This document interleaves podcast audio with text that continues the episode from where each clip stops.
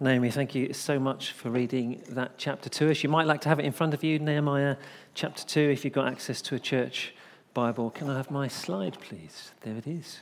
Attention to detail. Did anyone notice the grammar mistake on the, on the screen? Jacko well, where did that come from? Attention to detail, eh? Anyway, Ooh, excuse me. I wish it need not have happened in my time, said Frodo. So do I, said Gandalf, and so do all who live to see such times. But that's not for them to decide. All we have to decide is what to do with time that is given us. Well, I think many of us could echo Frodo's sentiment for our own time, I'm sure. Coronavirus, Afghanistan, looming climate disaster I wish it need not have happened in my time. And so do all of us who live to see such times. But that is not for us to decide. All we have to do is decide what to do with the time that is given us. And Nehemiah could have wished it need not have happened in his time. His people who had survived the exile and were back in the province were in great trouble and disgrace. The wall of Jerusalem was broken down and its gates burned with fire. And when he heard how things were in Jerusalem, he sat down and wept. We read that some, for some days he mourned and fasted and prayed before the God of heaven. A broken wall and a broken heart, as we heard last week. I wish it need not have happened in my time. And so do all who live to see such times, but that is not for them to decide. All we have to decide is what to do with the time that is given us. And Nehemiah had decided. It was the month of Kislev, the third month in the Jewish calendar, roughly November and December, when he'd first received this heart rending news of how things were in Jerusalem. But now it was the month of Nisan. So, four months later on, roughly March, April, our time, four months had passed.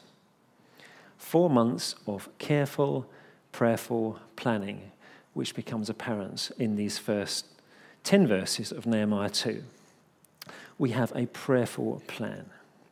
So, with Nehemiah, prayer and planning go hand in hand but prayer was where the planning started. And I make no apologies for echoing some of the things that Ellen said last week. So let's take a look at his prayer first. In chapter 1, we read that for some days after receiving the news of Jerusalem's state, he mourned and fasted and prayed before the God of heaven. He prayed, Let your ear be attentive and your eyes open to hear the prayer your servant is praying. And again, let your ear be attentive to the prayer of this your servant and to the prayer of your servants who delight in revering your name. So others were joining him in his praying.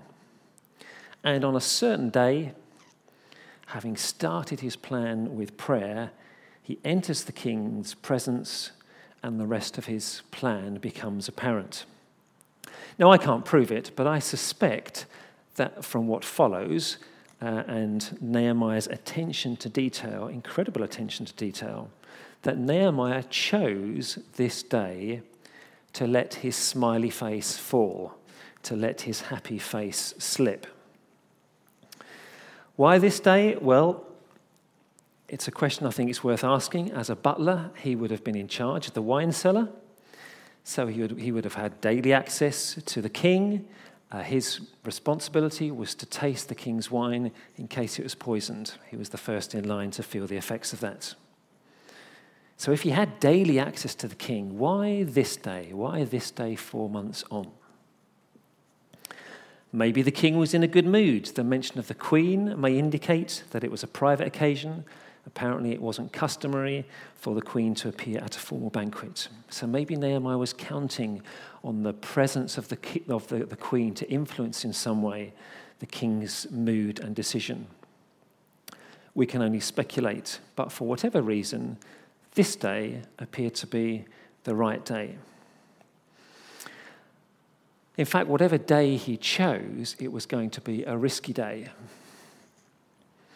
It was risky to be sad in the king's presence because that was not allowed. When you go to work, you leave your personal issues at the door, was the HR policy in force in the court. It was risky to be asking the king to revise his policy against Jerusalem. In Ezra chapter 4, we read that the king had commanded the building of the wall to stop because it was placing the royal interests at risk. And it was risky to be asking something that was, frankly, way above his pay grade. I mean, who did he think he was? He was the butler and he's about to ask for all sorts of things to contribute to the project that he has been praying and planning about. So it was a genuinely risky moment for Nehemiah. So it's no surprise that when the king asks him, Why does your face look so sad? that Nehemiah responds, I was very much afraid. This is genuine peril genuine peril in what he was about to ask. But he had prayed and planned for this moment. And he answers in a very personal way. He doesn't mention Jerusalem. Instead, in a culture where one's family burial place would be deserving of great respect, he appeals to his sadness about his ancestors. The king asks, What is it you want? And uh, one of the things I love about this, uh, this reading is the difference in the way the king and Nehemiah speaks. I don't know if you've noticed that. The king speaks with very kind of direct phrases and questions. Nehemiah, on the other hand, who doesn't have the king's authority, He's very respectful and he speaks with the kind of verbosity that you might expect in a court environment. If it pleases the king and if your servant has found favor in his sight, let him send me to the city in Judah where my ancestors are buried so that I can rebuild it. Again, no reference to Jerusalem in his response. Two more short statements from the king. How long will your journey take? When will you get back? And now we really do see the eye for detail that Nehemiah had, because vagueness at this point would have shown up the project as just a pipe dream or maybe an emotional reaction. But Nehemiah had thought it through in detail. He would need letters of authorization. He would need safe conduct to Judah. He would need resources, not just for the wall, but for his own residence, because he was going to need to be there for a period of time. It wasn't just going to be a weekend away. There's a pseudo spirituality that looks down on planning as if it's a, a worldly approach to life, unbecoming of the, the spirit filled Christian. But prayer and planning go hand in hand. God is a planner, as a favorite verse among Christians makes apparent. I know the plans I have for you, declares the Lord. Plans to prosper you and not to harm you, plans to give you hope and a future. God is a planner and his servants are planners too, like Paul, who, for example, wrote to the Corinthians and said, Do I make my plans in a worldly manner? It's a rhetorical question. The answer is no. He didn't make casual, prayerless plans. And neither did Nehemiah. And verse 8 Because the gracious hand of my God was on me, the king granted my requests. Nehemiah had sought God at the start and he now acknowledged him at the end. And so, with his military escort, verse 9, signaling the royal seal of approval on his visit, Nehemiah sets off for Jerusalem. And once in Jerusalem, Nehemiah's prayerful plan took on a more concrete shape as he carried out a shrewd survey. So, after three days, Three days to get his bearings, three days to let the excitement maybe just bubble down a bit. Three, di- three days possibly to wait for the right conditions, a nice, clear, moonlit night. After three days, he sets off with a small, carefully chosen group of trusted individuals to inspect the damage to the walls. He hasn't rushed into action. He's not going to rush into talk. He wants to establish the extent of the problem before he starts getting people involved in it. And I think there's a lesson for us here as we start to come out of lockdown and look to rebuild as a church. As a leadership team, we are conscious of many gaps. Um, not gaps in the wall, obviously, but gaps in some of the ministries that we believe in. And Ellen mentioned last week some of the gaps that um, you may be able to fill. There'll be an email coming out uh, next week inviting you to consider whether you might help plug some of these gaps. And we hope there will be an enthusiastic response. But take a leaf out of Nehemiah's book. Pray first don't rush to volunteer. Find out exactly what's needed. Talk about it with some trusted friends. And then, if it seems right, then go for it. Go for it enthusiastically. Go for it wholeheartedly. So Nehemiah makes this counterclockwise tour of the walls. Now, we can't identify precisely all of the points he mentions, but we have a good idea. He sets off on his horse Coming down the west side of the wall, later on he's forced to dismount, proceed on foot along the ridge around the Kidron Valley to the east. And it refers to an obstruction, doesn't it, in the reading? And that may have been the huge spill of rubble from Nehemiah's destruction of the city in the 6th century BC, rediscovered by excavations in the 1960s. Why does he do this at night? Well, partly, I'm sure, because two influential officials who will prove to be a thorn in his side, Sanballat the Horonite, Tobiah the Ammonite, are unhappy that someone has come to promote the interests, the welfare of the Israelites. That's part of the reason. But I think partly too, because sometimes when you show your hand too early, opposition to a proposal arises before the proposal has even been made or articulated verse 16 makes clear he says, Nothing yet to the priests or nobles or officials or any others who would be doing the work. And I wonder how often an idea fails to take off because its opponents criticize it even before they've heard it properly. Nehemiah would have lost support if he'd been exposed, if, if he had been exposed to his half, if his ideas had been exposed in their half formed shape um, to all and sundry. The philosopher um, Schopenhauer wrote All truth passes through three stages. First, it is ridiculed. Second, it is violently opposed. Third, it is accepted as being self evident.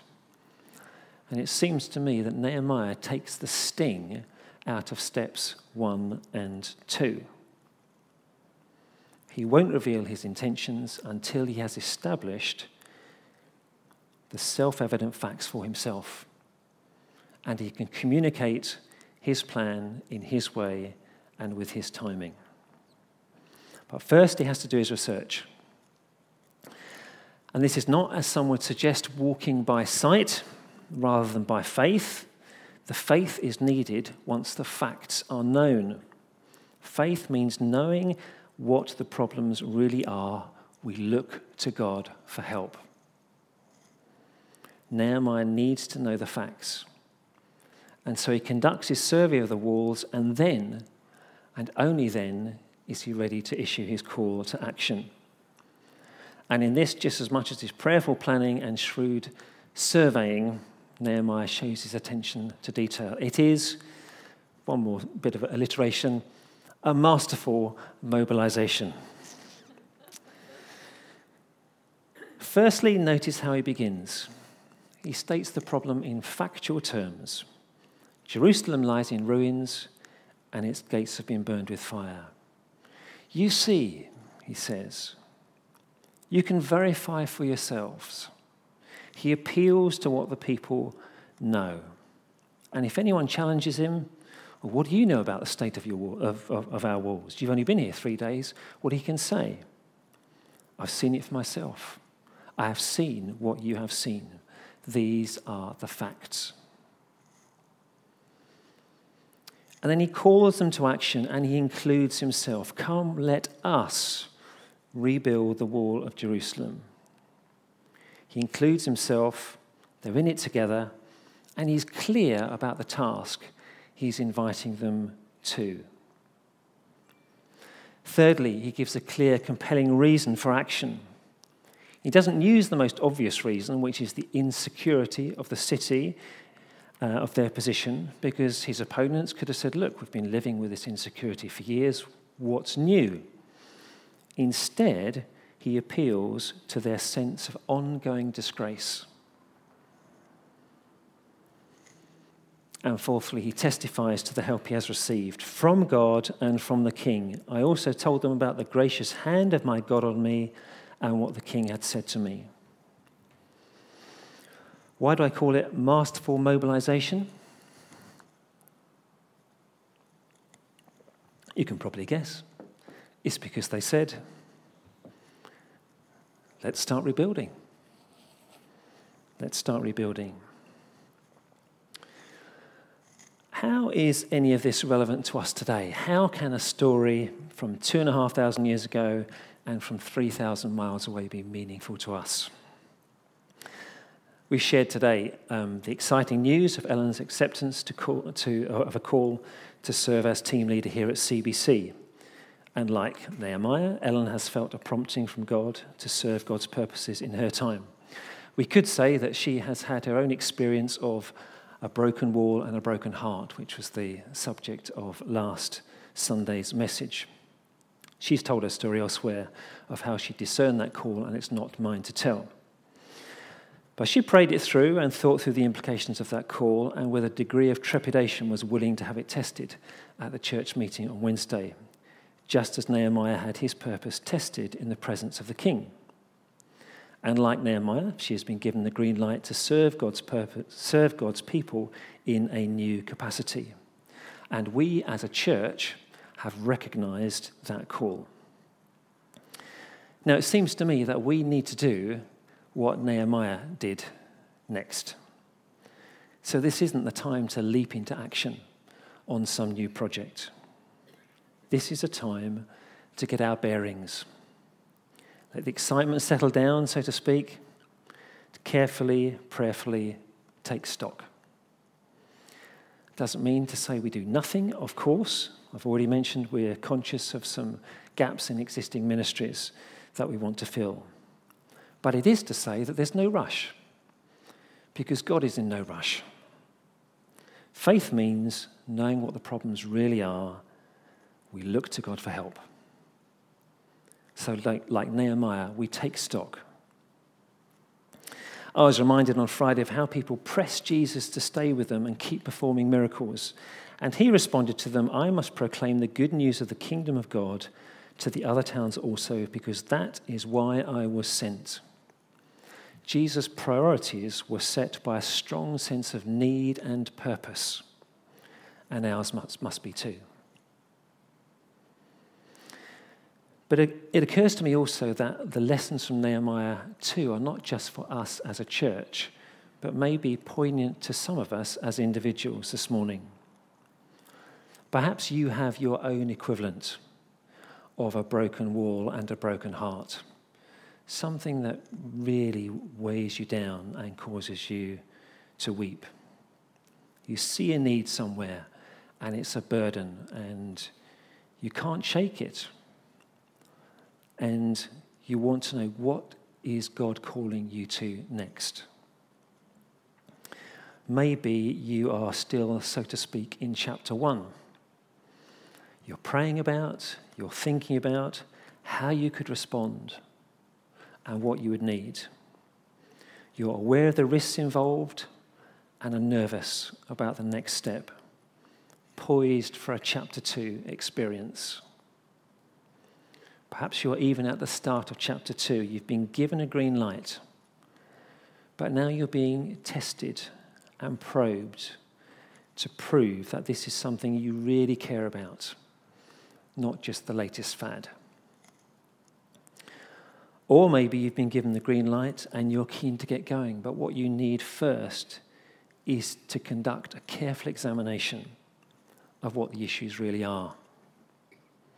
You know some of them, of course, because that's what brought you to this point, but you need to drill down into the detail and get the facts straight.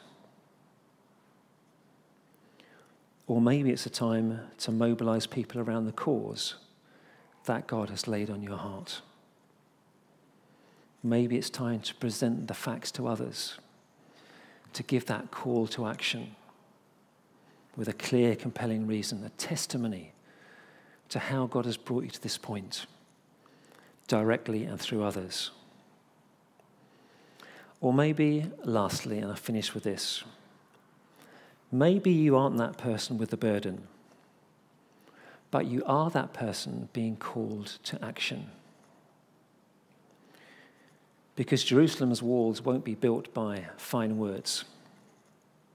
It will be built by ordinary people, not heroes, just ordinary people. People who aren't bothered that it wasn't their idea to build the wall, people who aren't bothered that they, that they won't get the credit for the idea in the first place. People who are willing to get their hands dirty, to get stuck into the work, instead of offering a commentary from the side. The people who say, let's start rebuilding. Amen.